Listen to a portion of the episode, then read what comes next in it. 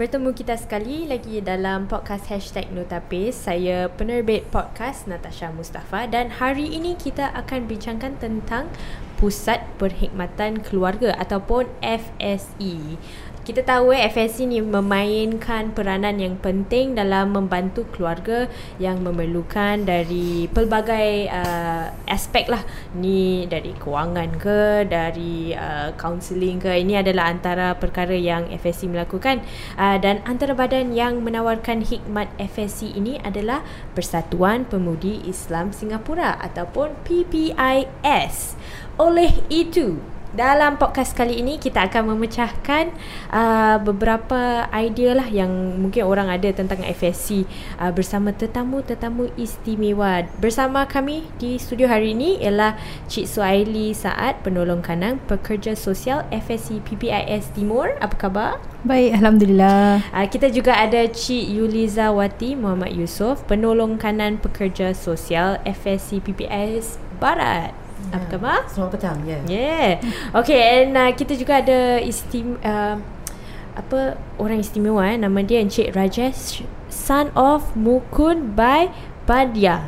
Betul? Correct. Correct. Alright. uh, okay, podcast hari ini sebenarnya dianjurkan dengan kerjasama antara Hashtag Notapis dan PPIS satu hati satu family. Jadi sebelum kita mulakan, uh, saya ada soalan lah. Ramai di sini ataupun di Singapura selalu dengar tentang FSC, FSC, FSC. Uh, mereka membantukan uh, ramai orang eh di Singapura. Mungkin Cik Suhaili boleh kongsilah uh, tentang FSC yang terdapat di bawah PPIS ni.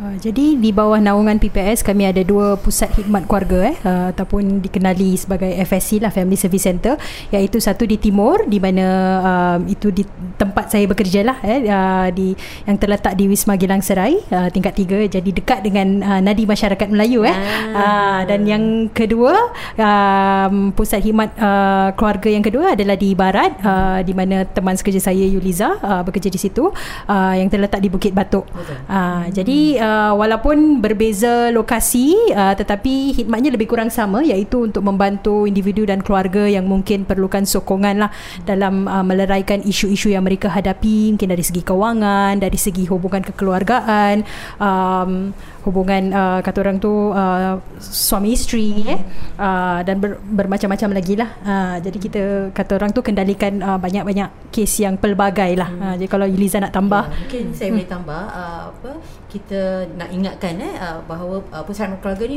uh, PPS bukan sahaja untuk uh, warga Melayu. Ah, tetapi kami saya nak tanya. Ya, ah. jadi kita kita uh, apa khidmat kami adalah untuk semua hmm. semua apa apa gitu lapisan uh, masyarakat lapisan eh masyarakat dan juga bangsa lah hmm. uh, agama. Okey okey okey. Jadi semua boleh menerima sokongan betul, lah daripada betul. PPIS punya hmm. FSC. Yeah. Ah okey okey okey.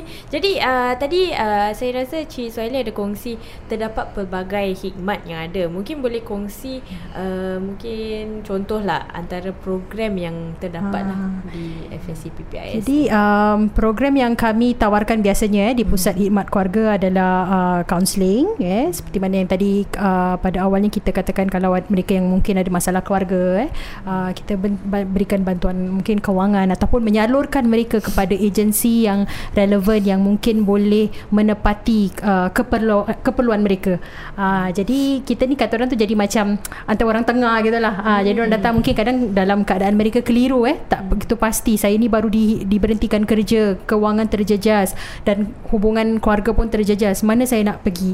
Ha, jadi kita yang kata orang tu melakarkan uh, intervention plan. Ha, hmm. Ataupun berdasarkan penilaian kita lah. Berdasarkan assessment. Okay, apa yang mungkin mereka perlukan buat masa ni. Dan secara bertahap-tahap kami bantu mereka lah. Hmm. Ha, dan selain tu kita juga ada program-program tertentu lah. Jadi di um, setiap uh, pusat khidmat keluarga ada mungkin program mereka tersendiri lah yang mungkin nanti kita akan bincangkan dengan lebih lanjut lagi lah. Okay. Hmm. Saya so, saya faham antara uh, mereka yang dapat manfaat daripada hmm. uh, program-program dan uh, hikmat yang ditawarkan di FSC adalah Encik Rajesh. You actually got some help right from the yeah. FSC right? So maybe you can share uh, about your situation and how you actually uh, found out about uh, FSC. Actually, not only some. I got more than some help from. okay, yeah, okay. so it's uh, something which is going to be with me for till the last day. Yeah. Big impact ah. Oh yeah, big big impact. Yeah, big impact. I had no place to go. I had no home. He was uh, just under two months young at that time. So we we tried staying at friends' place here and there. Last, when we had no no place to go, no one to help, we stayed at the East Coast Beach. Oh, Yeah, wow. How long were you staying at the beach? five days. Okay. Five days. Yeah, I was there for five days. Uh, I'm I'm very blessed to have met my wife, who's a Vietnamese, you know, who has mm. gone through lots of difficult periods t- mm. throughout her life, mm. right? So she was able to bear with me. Uh, When maybe you can share uh when when you actually got married and how you kind of got into that situation. Like what was the issue for you uh in terms of not being able to find a house? I got married at the age of 50, almost 50, Okay, five zero. So how old are you now? 55. Oh, you don't look fifty five, but okay. right, thank you. okay, you got married at fifty. All right, so uh, it was my dad's last wish. Right. He passed away with uh, liver cancer. Oh, I'm so sorry. Right. So we got married, and actually, the fact is that we got married, and eight days later, he passed away. Mm. So after his passing, lots of challenges started here and there. Family couldn't accept my wife, even though before before marriage, everyone was willing and smiling and happy. So we we kind of uh, tolerated, right? For around a year, people kept on saying, "Give her a grandchild. Like give my mom a grandchild. Mm. Maybe things would be better." Mm. In fact, actually, after uh, when my my son was just two months young, then we we were asked to leave. That's where. And actually, I don't know if I if I may or if I'm able to say this. We actually did approach uh, an MP Okay. For help. Mm-hmm. Right. Um, my wife was bitten, you know, and uh, By what? by a cordless phone actually. Oh, as in she got bit by a phone. right.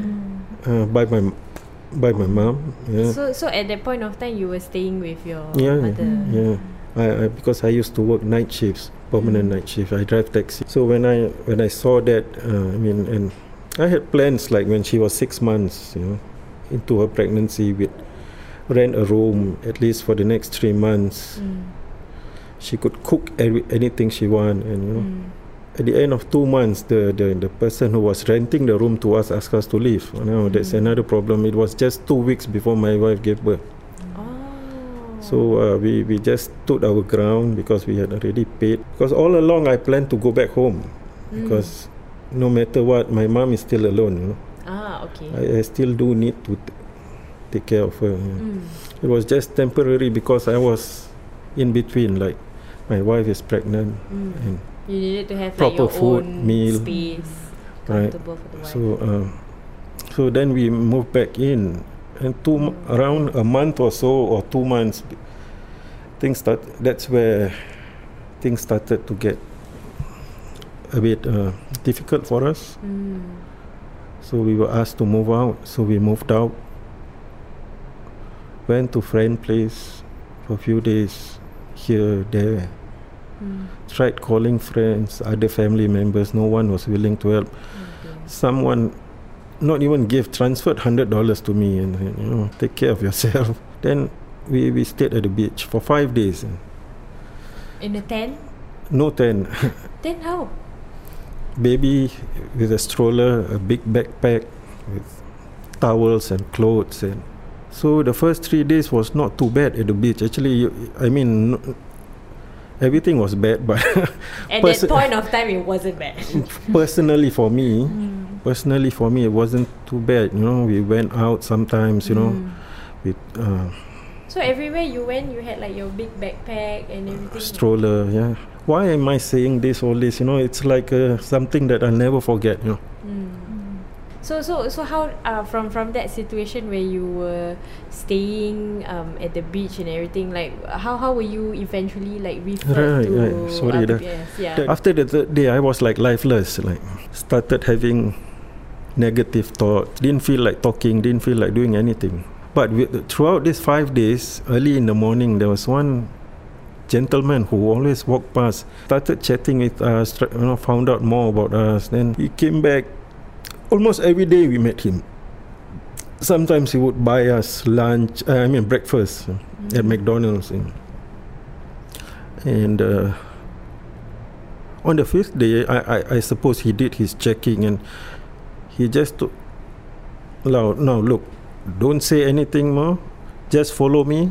He brought us to his car, he brought us to HDB, help us with the, even at HDB, you know, going to the rental department and this department, taking a queue, waiting for I think about an hour or maybe even more.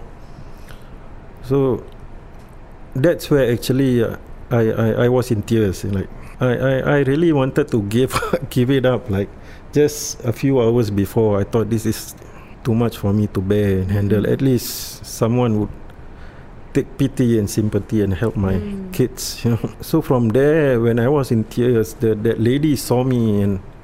So after all the uh, formalities and applying, and at the end, she gave me a piece of paper. After this, you straight go to any one of these place.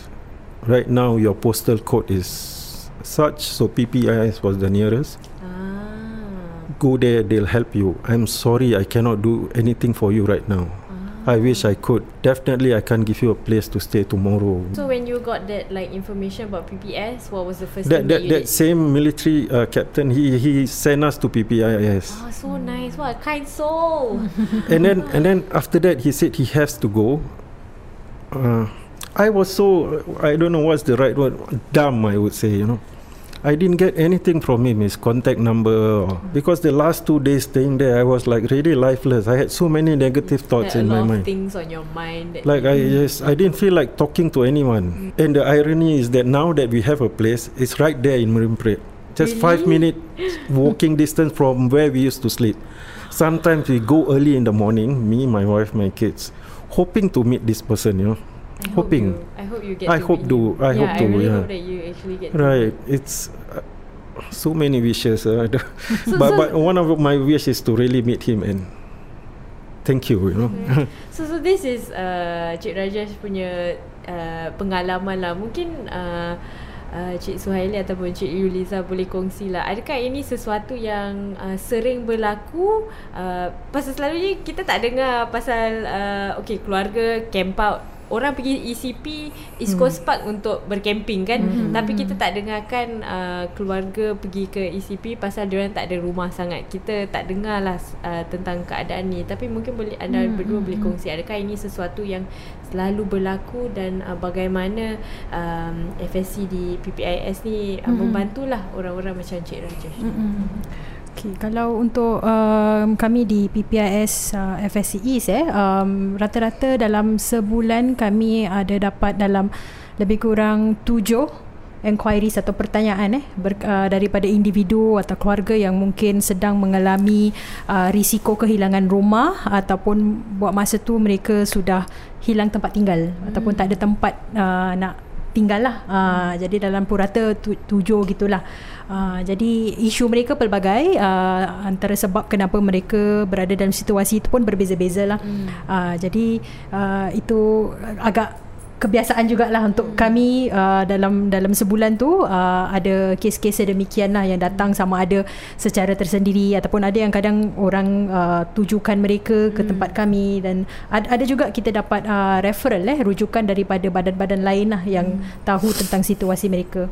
Hmm. Di uh, Ya, serupa juga uh, di bahagian barat juga uh, ada masa uh, bulan-bulan tertentu uh, kita akan dapat lebih ram, uh, ramai ya rujukan ya daripada SSO daripada sekolah daripada uh, mungkin badan-badan kebajikan lain uh, untuk mendapatkan uh, tempat tinggal kerana mungkin mereka uh, kerana penceraian mereka terpaksa jual dan salah seorang tidak ada uh, apa Rumah uh, tempat tempat berteduh tinggal. lah Mm. ya ya So uh, untuk Cik Rajesh, you you went to F uh, the FSC at PPIS and then you what maybe you can share like what kind of I- support and help uh, you actually get from from the day when you went into the door and you said I, I- need help. I didn't know what to say. I didn't know what to do. The, the the moment that I stepped into HDB and that lady who helped me, I started crying all the way. I don't know why. I- I'm sorry. I mean, It- It was it was Yeah. probably an emotional thing, right? prob- probably I don't know why. Why? You know, I still ask myself that day why. I don't usually do this, but uh, it just non-stop. So. I I just got to know today. I forgot the name. Uh, Lilis, is it? Lilis. Lilis brought me to a room, so she was interviewing. This name I I will never forget till my last breath. Puan Zahara, Mm. Right? Our principal She- social worker. Yes. She happened to pass by. Her hands were like that.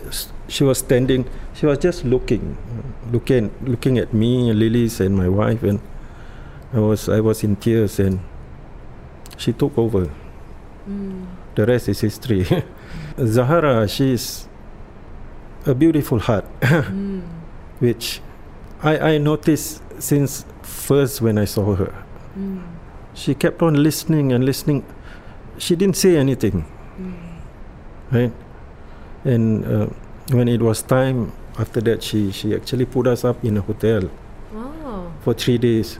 Zahara from PPIS, after the three days stay in the hotel, I, we were referred to uh, an organization called AWA, Ah, okay. Asian Women's Welfare Association, and that's where I met another uh, angel.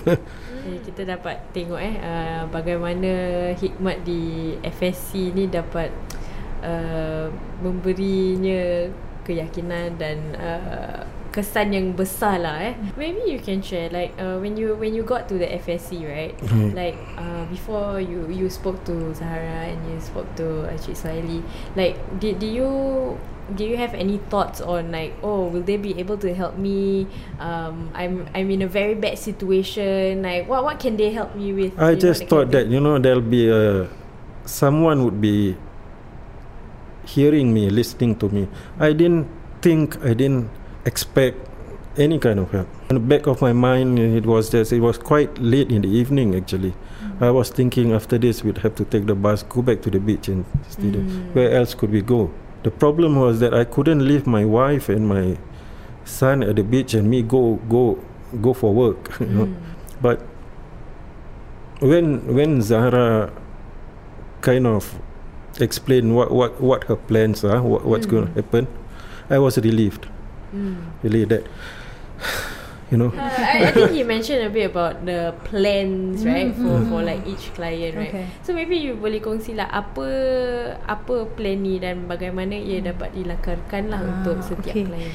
Jadi kalau uh, misal kata eh, ada klien atau keluarga yang datang ke tempat kami untuk um, memohon bantuan contohnya macam situasi mungkin serupa dengan uh, Cik Rajesh ya uh, perumahan. Jadi biasanya kami akan lakukan uh, intake assessment lah jadi penilaian eh um, untuk uh, mengenal pastilah apakah isu yang mereka sedang hadapi uh, dan kemudian kita biasanya kita akan uh, tanya sedikit lah eh, uh, latar belakang keluarga hubungan mereka dan sama ada keluarga mereka boleh tak menjadi um, apa tu uh, tempat rujukan atau sokongan lah uh, yang terlebih dahulu uh, sekiranya dan, dan dan mungkin dari situ kita akan dapati um, contohnya uh, mereka mempunyai hubungan yang uh, dingin ke ataupun ada masalah uh, dengan keluarga uh, yang itu yang menyebabkan mereka berada dalam situasi tersebut eh. uh, jadi kita akan melakarkan lah intervention plan ataupun uh, um, plan bagaimana untuk kita bantu mereka sebab uh, kami pun sedia maklum lah kami sebagai pekerja sosial pun kami mungkin tak dapat nak adakan perumahan secara serta-merta. Kami tak ada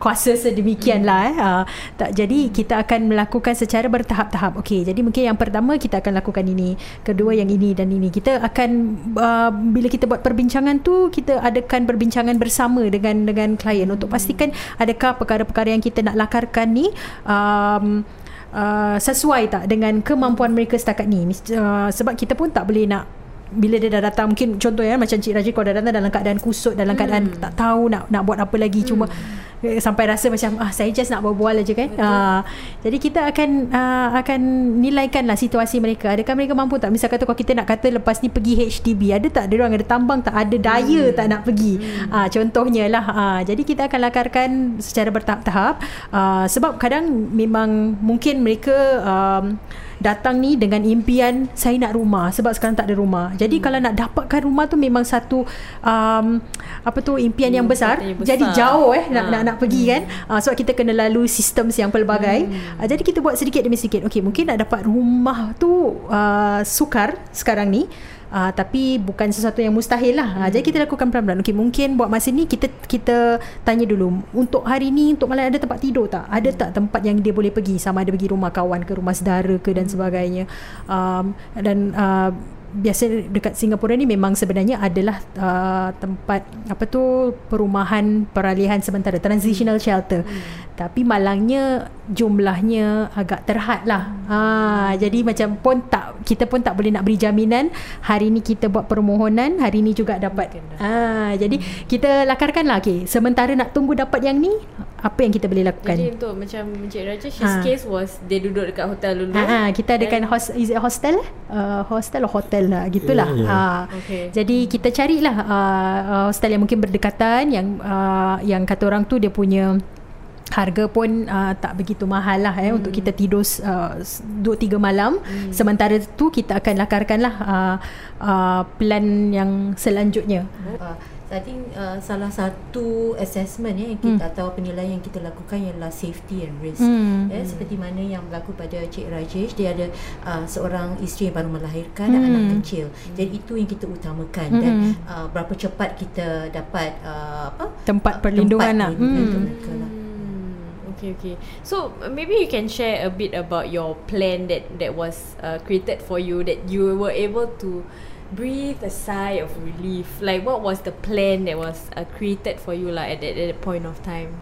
And when i stepped into ppis you know uh, when i saw you know it's ppis you know like a persatuan pemudi. Pemudi, pemudi islam, islam singapura yeah. well, i thought this was an islamic ah, organization ah, okay. you know? right so uh, thank you thank you very much uh, words are not enough it's just this word thank you you know it's like I don't know what's the exact word I should say but thank you so very much. What I was hoping for like maybe you know they can help in my in the process of me getting a place to stay from HDB mm. a bit sooner.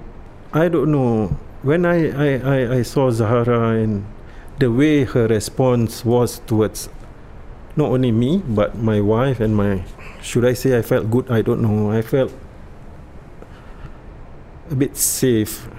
Com- a sense of comfort? Comfort yeah, yeah, a sense of comfort. I really didn't back of my mind was the East Coast Beach again you know. Going to the toilet there again you know. my wife needing to go to McDonald's again asking for hot water to make milk for my baby apart from like finding a house, getting like you know ration, food rations and all, like maybe you can share a bit more about uh, what kind of other support you actually got from PPIS itself. Like, do you get uh, counselling help? Did you any yes. any other things? Yes, yes. Uh, of course, counselling. Uh, Zahara has uh, helped not only me, even my wife. My wife has uh, has improved in uh, English quite well now. Okay. So uh, she she not only speaks to me, my wife, even my son is quite attached to her. How was your son now? My son is now four years old. Ah. So uh, maybe you can share like you know how has um, PPIS or like all the different FSCs that that that you've received help from lah actually kind of give you back your life in that sense because at that, I think at, before you mentioned that you were going through a really bad time and in your head you were having a lot of negative thoughts. Mm. like how how did all this you know support from like the social workers the biggest help you? the biggest and most uh, help that I've received is a, a roof on my head.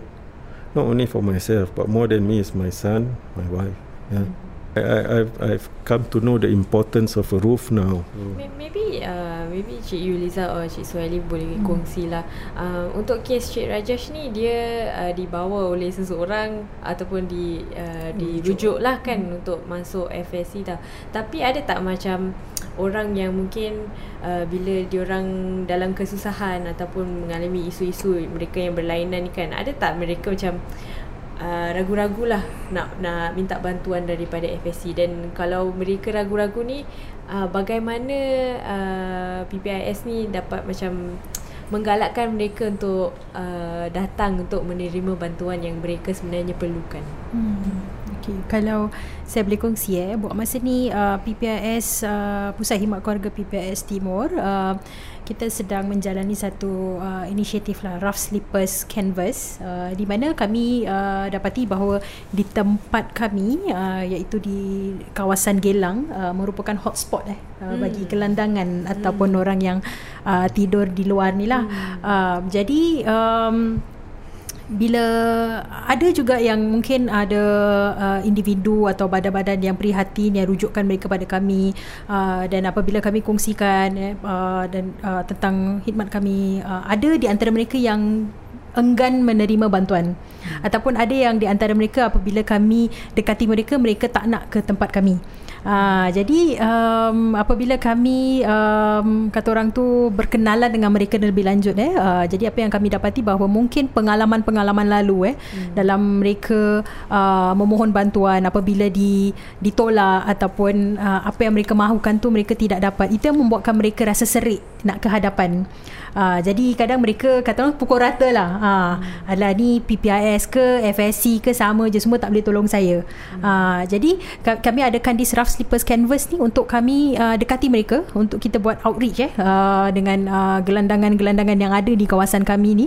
Uh, untuk kami bukan uh, untuk memaksa mereka datang ke tempat kami ataupun you know uh, suruh mereka uh, hmm. mohon bantuan tetapi untuk dekati mereka. Hmm. Uh, apa mungkin isu yang mereka hadapi, uh, bagaimana keadaan keadaan mereka adakah mereka dalam keadaan yang selamat atau tidak jadi sikit sebanyak untuk mereka uh, kenali kami dengan lebih lanjut uh, jadi sikit sebanyaklah ia akan mendorong mereka untuk ke hadapan dan kata orang tu kita dapat membina uh, satu hubungan yang saling mempercayai lah hmm. uh, yang kami bukan uh, ingin memaksa mereka ataupun ingin uh, mereka ikut plan kami ke dan sebagainya. Sebab kita tahu situasi mereka berbeza-beza eh. Ah, kehendak mereka juga berbeza. Kita tak boleh nak cakap oh kita tak boleh nak pukul rata juga. Semua ni perlukan rumah. Kadang mereka tak perlukan rumah. Sebab ada di antara mereka sebenarnya ada rumah. Uh, mereka memiliki rumah. Tapi hmm uh, situasi lah eh. Uh, yang mungkin membuatkan mereka tidur di luar eh. Uh, jadi mungkin kadang ada yang yang datang tu bukan bukan ramai yang menyangka orang yang yang tidur di luar ni yang gelang, gelandangan ni um, mereka tak berusaha tak dan sebagainya tak ada rumah. Hmm. padahal sebenarnya ada tapi mungkin apa yang mereka perlukan adalah bantuan kami untuk uh, menyatukan semula mereka dengan hmm. keluarga. Ataupun uh, uh, jadi kata orang tu uh, jadi macam mediator lah dengan hmm isteri ke dengan suami ke dengan anak anak-anak mereka dan sebagainya lah. Hmm. Ha, jadi itu yang kita dekati mereka tu kita akan ni lah bincangkanlah yang uh, khidmat kami ni tidak terhad kata orang tu satu cara satu hmm. satu perkara je lah tak banyak benda ikut ha tak payah ikut lah ha, so lah. kita kita nak dengar lah masing-masing macam mana ha, jadi ini adalah satu inisiatif kami untuk dekati mereka uh, untuk kenal lagi mereka dan juga um, adakan hubungan yang uh, adakan kepercayaan lah uh, hmm. yang kami uh, ingin ya, ataupun ikhlas ingin uh, membantu mereka semana yang boleh, boleh. kami uh, pastinya kami juga tak berani nak berikan sebarang jaminan lah. Awak datang hmm. ke tempat kita, kita kasih rumah atau kita ni ada kata orang tu ada pakat-pakat dengan HDB hmm, ah tidak. ha, kalau boleh eh kita nak adakan sedemikian lah tapi um, masalahnya um, sumber-sumber ini juga terhad eh hmm. jadi kita lakukan apa yang kami boleh lah uh, untuk kata orang tu um, adakan um, perubahan sedikit demi sedikit uh, perubahan yang positif dalam kehidupan mereka. Hmm. Mungkin saya boleh tambah eh, dengan uh, pengalaman sendiri uh, uh, PPS di kawasan barat kami tidak ada the apa the rough slippers uh, lah. canvas tapi kita uh, pernah uh, menerima rujukan ataupun ada yang walk in. Hmm. So untuk saya saya pernah menerima se- uh, seorang lelaki uh, berumur dalam 30 lebih tahun. Hmm. Uh, orangnya bersih, sihat dan sebagainya. Uh, dia bekerja sambilan. Uh, dia datang ke pusat kami bukan kerana uh, dia rough slipper dia tidur di mungkin di uh, tempat-tempat uh, macam uh, di stadium dan sebagainya uh, dia datang ke tempat kami kerana dia mahu seseorang untuk mendengar hmm. bukan kerana dia nak tempat tinggal hmm. uh, kerana dia seorang dan dia rasa pada dia dia selamat Hmm. Dan uh, kami akan bekerjasama dengan uh, mungkin CPU, the Community Policing Unit untuk memastikan yang dia selamat hmm. walaupun dia tinggal uh, di stadium dan sebagainya. Dan kita juga bekerja dengan SSO untuk uh, kami sama-sama memantau. Hmm. Kita akan melihat sama ada dia selamat tinggal di tempat-tempat begitulah. Hmm. Yeah. So seperti mana uh, rakan saya Suhali katakan, um, tak semua yang datang kerana mereka mahu uh, rumah, rumah. Eh? Uh, shelter over their head. Hmm. Uh, diorang rasa yang tempat yang mereka tinggal tu selamat. Dan kami akan uh, sedaya upaya akan cuba untuk memastikan yang mereka selamat di situ lah. Hmm. Uh, ya. Jadi sebenarnya FSC ada peranan yang berlainan. Hmm. Bukan saja untuk uh, adakan rumah untuk mereka yang memerlukan hmm. tapi hmm. adalah juga different different kind of um, hmm. Stuff programs mm-hmm. that that they require lah. So for your current situation, um, uh, how is it like so far? Like I mean, you now you already staying in. Right, I, I, sorry, I, I almost like uh, coming back to the other biggest thing uh, they've helped us in terms of financial uh, from SSO is you know because there was a time where I had really liver problems and my back was I also have gastric. So when this part here reacts, here also reacts. Mm. It's like something very sharp going in. Mm. So it was very difficult. I still kept on working, like, but I couldn't as m- much as I used to. I had all this proven black and white, you know, mm-hmm. if I may say. I have this situation. I have a son. That time was just a few months. My my wife, who's not in Singapore, I mean, who's not a Singaporean, couldn't work asking for help it took them about nine months to to to, to like uh, I'm blessed to have met Zara you know so many people helping me so I'm okay I I, I try to help others too as much as I can mm-hmm. everybody faces their own different right. challenges right mm. The FSC actually comes in to right. to right. provide the um, not the right solution but solution that is um, dalam bahasa Melayu sesuai lah hmm. sesuai hmm. untuk setiap keluarga setiap individu hmm. yang uh, datanglah kepada hmm. FSC PPIS yeah. mungkin uh, soalan terakhir last question for for for you uh, maybe you can share uh, your your words uh, to to people lah who may be thinking of like hmm, should I go to an FSC to get help uh, or should I go somewhere else uh, to get help like what what what you say to these people lah Of course, like you'll be lost someone who's who's in dire need of help when you don't have anyone to help you, not even family members, mm. friends. You'll be like um, you wouldn't feel like talking, first of all. So to reach out somewhere and ask for step, for, I mean for us for help is a very big step. Mm. Be positive. Help is around. Help is around. Is the problem is is just that you don't know where how but help is around i'm i'm so thankful like uh, organizations like ppis and and uh, many other organizations uh, by heart i don't remember them all but uh, thank you for helping us thank you for helping people so, uh, mungkin kata-kata terakhir daripada uh, Cik Suhaili dengan Cik Yuliza Okay, Suhaili dulu Kata-kata terakhir macam mana? Uh, mungkin uh, bagi mereka yang samalah soalan yang samalah hmm. uh, bagi hmm. mereka yang mungkin ragu-ragu ataupun uh, tak tahu mana mereka dapat uh, pergilah untuk minta hmm. bantuan tu apa yang mereka boleh buat. Hmm. Hmm. Okey, jadi um, pastinya kami memang uh, menggalakkanlah untuk bagi mereka yang mungkin dalam situasi yang mereka tidak pasti apa yang ingin lakukan dalam situasi yang sukar, eh, uh, mempunyai masalah keluarga, masalah kewangan dan sebagainya. Uh, pusat khidmat keluarga merupakan uh, mungkin boleh menjadi salah satu um, pilihan eh untuk mereka um, pertimbangkan untuk datang dan berjumpa dengan uh, pegawai sosial untuk untuk berbincanglah tentang isu yang mereka hadapi. Kami tidak boleh beri sebarang jaminan ataupun uh, janji yang apa kami boleh um, mengadakan um, kata orang tu solution eh um, untuk setiap masalah. Tapi sekurang-kurangnya seperti apa yang mungkin Cik Rajesh uh, lalui kita adakan ruang yang selamat untuk mereka berkongsi uh, kesukaran yang mereka hadapi Okey, uh, jadi walaupun mungkin kita tak dapat nak memberikan bantuan secara serta-merta tapi sekurang-kurangnya kita boleh mendengar uh, isu yang mereka hadapi dan kalau uh, perlu untuk kami buat rujukan ke badan yang lebih kata orang tu menepati keperluan mereka, kita akan buat rujukan tersebut. Uh, di mana mereka tak perlu nak mungkin ulang cerita mereka, mungkin kita buat uh, uh, referral Right, eh, ataupun right. Uh, tak payah nak That's another yeah. uh, tak nak cerita-cerita lagi lah sebab kami tahu You don't have to repeat the Ah. whole thing Yeah, kan? it's, sebab it's sekali so dah cerita yeah. tu dah kira dah penat eh bagi orang nak kena ulang-ulang-ulang dengan pelbagai um, officer dan sebagainya. Ah, jadi itu adalah satu perkara yang kita boleh lakukan lah. Hmm. Ah, jadi kita boleh kadang mereka pun datang pun as, asalnya untuk contohnya masalah kewangan tapi bila kita selidik ataupun kita tanya dengan lebih lanjut rupanya ada masalah-masalah lain. Ah, jadi sekurang-kurangnya uh, pusat khidmat keluarga tu merupakan mungkin perhentian yang pertama eh untuk mereka bincang uh, isu yang mereka hadapi dan uh, sebaik mana ataupun seboleh mungkin kita akan uh, lakarkanlah langkah-langkah seterusnya bagi mereka. Hmm.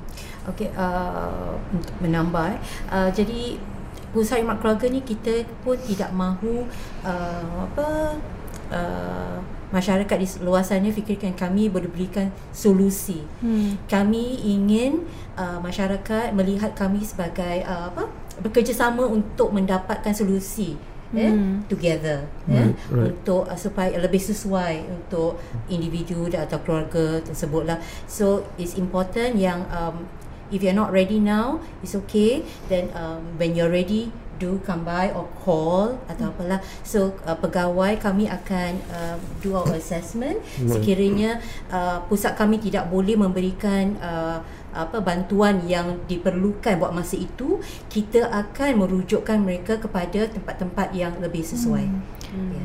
Jadi Eh? kita Baik. banyak bekerjasama dengan uh, badan-badan lain lah. Kita tidak bekerja Hmm. secara bersendirian. Hmm. Uh, seperti mana yang tadi anda sendiri dengar daripada Cik Rajesh eh, uh, um, dengan SSO, Social Service Hmm. Office, dengan Transitional Shelter dan sebagainya lah. Um, dan mungkin bagi mereka yang mendengar ni eh, kadang uh, mungkin anda tidak melalui sebarang masalah buat masa. Tapi Hmm. kalau jika anda tahu uh, sesiapa yang mungkin um, pe- Memerlukan. memerlukan ataupun mungkin boleh um, kata orang tu manfaatkan daripada bantuan atau sokongan kami jadi anda pun juga hmm. boleh merujukkan mereka ataupun hubungi kami lah untuk Hmm. dapatkan uh, info yang lebih lanjut Jadi lah bagaimana mereka yang perlukan bantuan boleh menghubungi uh, menghubungi anda? Ah. Ada tak nombor ke hotline ke? Hmm, okey. Jadi uh, pusat kami, Pusat Khidmat Keluarga uh, PPIS Timur eh, PPIS East, kami terletak di Wisma Gelang Serai. Um, anda boleh hubungi kami di talian kami 6015 6970. Okey, uh, untuk kata orang tu um, berbual lah dengan salah satu pegawai kami untuk uh, kami mendengar is- isu yang anda hadapi lah Sekadar bertanya. atau sekadar bertanya lah uh, kadang bila kita dengar masalah kita pun tak pasti kan nak telefon siapa sebenarnya eh uh, pun boleh hubungi kami terlebih dahulu lah untuk buatkan pertanyaan So kalau pusat khidmat keluarga di kawasan barat ialah 6561 3462. Hmm, okey okey. Hmm. Tapi kalau sesiapa yang mendengar ni tahu mereka keluarga ke kawan ke sesiapa yang mereka memerlukan bolehlah tun- bagi diorang dengarkan podcast ini. ah, Oh, satu kita nak Actually, ingatkan ya. Ha. Sorry ya. Uh, um, uh, para masyarakat apa mereka yang di masyarakat uh, perlu tahu yang um, uh, um, ada beberapa pusat khidmat keluarga di kawasan mm-hmm. ya seluruh Singapura. Jadi bukan PPIS saja. So sekiranya mereka ingin tahu pusat khidmat keluarga yang mana lebih sesuai dengan uh, di mana mm-hmm. mereka tinggal, mereka boleh lungsuri uh, MSF eh mm-hmm. uh, letakkan saja postal code dan mereka akan berikan mm-hmm. uh, pusat khidmat keluarga yang terdekat. terdekat. Hmm. Mungkin kalau saya boleh tambah sedikit eh sebab uh, kami di uh, Pusat Khidmat Keluarga Timur uh, kami ni kira boundary base eh kita hmm. uh, biasanya menerima uh, kes-kes ataupun kita kendalikan um, keluarga-keluarga yang tinggal berdekatan uh, di kawasan Gelang, Jucat, Higrut dan sebagainya. Hmm. Namun begitu, misal kata kalau anda tak begitu pasti saya nak pergi pusat khidmat keluarga di mana uh, saya tinggal di sini dan sebagainya boleh hubungi kami dan kami boleh bantu untuk checkkan lah uh, jadi tak ada masalah lah uh, Dan buat rujukan. Ah, okay, dan kita pun boleh buat rujukan lah sama juga di uh, pusat khidmat keluarga di sebelah barat lah. Hmm. jadi ada lokasi yang tertentu yang kita kendalikan tapi namun begitu kami tidak menghalang anda untuk hubungi kami lah. Hmm. Uh, jadi kita boleh bantu untuk mungkin cari di manakah pusat khidmat keluarga yang lebih dekat hmm. uh, dengan hmm. anda lah. Hmm. Okay. If I may like I, I can speak Malay too but I, I, I suppose my English is more fluent. Boleh cuba. Uh, akhir-akhir boleh ni. boleh. Uh, no what, what I I realize is that this se- session or, or anyone hearing us is not just for those who are in need of help you know. Even those who are not in need you know. If you are listening to this you know what steps to take. Like, unlike me when I was so down I didn't know what to do. You know what to do this and and and when when when you see anyone you know who who is in need of help maybe just not not just once maybe for a few days you've seen this you know the same situation for this person or family or or this couple or just talk to them. Just just if you have time of course maybe you know everyone in singapore we work long hours everyone It is busy It doesn't uh, hurt to just ask. just and just just talk to Yeah. them you know just in, eh? hi just a smile Sekiranya kita tidak mampu menolong dengan uh, wang ringgit, kita boleh menolong seperti yang kapten ya, the military Right. captain ya, uh, untuk merujukkan uh, Right. seseorang itu yang memerlukan kepada tempat-tempat seperti FSC atau badan-badan uh, yang boleh membantulah. Ya. Actually, that's what I was going to to say. but but She's waiting, waiting. Oh, waiting for the two of you, I forgot. Yeah, Be that that that that, Yeah, that that person, who person, ah. helped me, you know, who showed me the way. Just be that person. I wish you know whoever you are. I hope he's listening. Yeah, who knows? Uh, Uh, you know, uh, please make my wish come true. I want to meet him. Uh, one more Okay, time. Yeah. Okay. Okay, jadi kita dapat uh, lihat ya bagaimana uh, ahli keluarga di uh, dibantu oleh pusat khidmat keluarga di PPIS uh, dan juga bagaimana uh, badan-badan lain dapat membantu uh, contohnya untuk Cik Rajesh uh, uh, untuk tunjuk uh, tunjuk keazam, uh, keazaman capai kestabilan berdikari dan uh, mobility sosial FSC, FSC ni uh, berperanan penting eh, dalam memupuk keluarga yang kuat, individu yang berdaya tahan dan masyarakat yang penyayang. Mm-hmm. Uh, jadi sampai di sini saja podcast kali ini. Terima kasih banyak-banyak kepada Cik Suhaili, Cik Yuliza dan Cik Rajesh kerana bersama kami hari ini. Jumpa Terima lagi kasih. Ya, terima kasih. Terima kasih.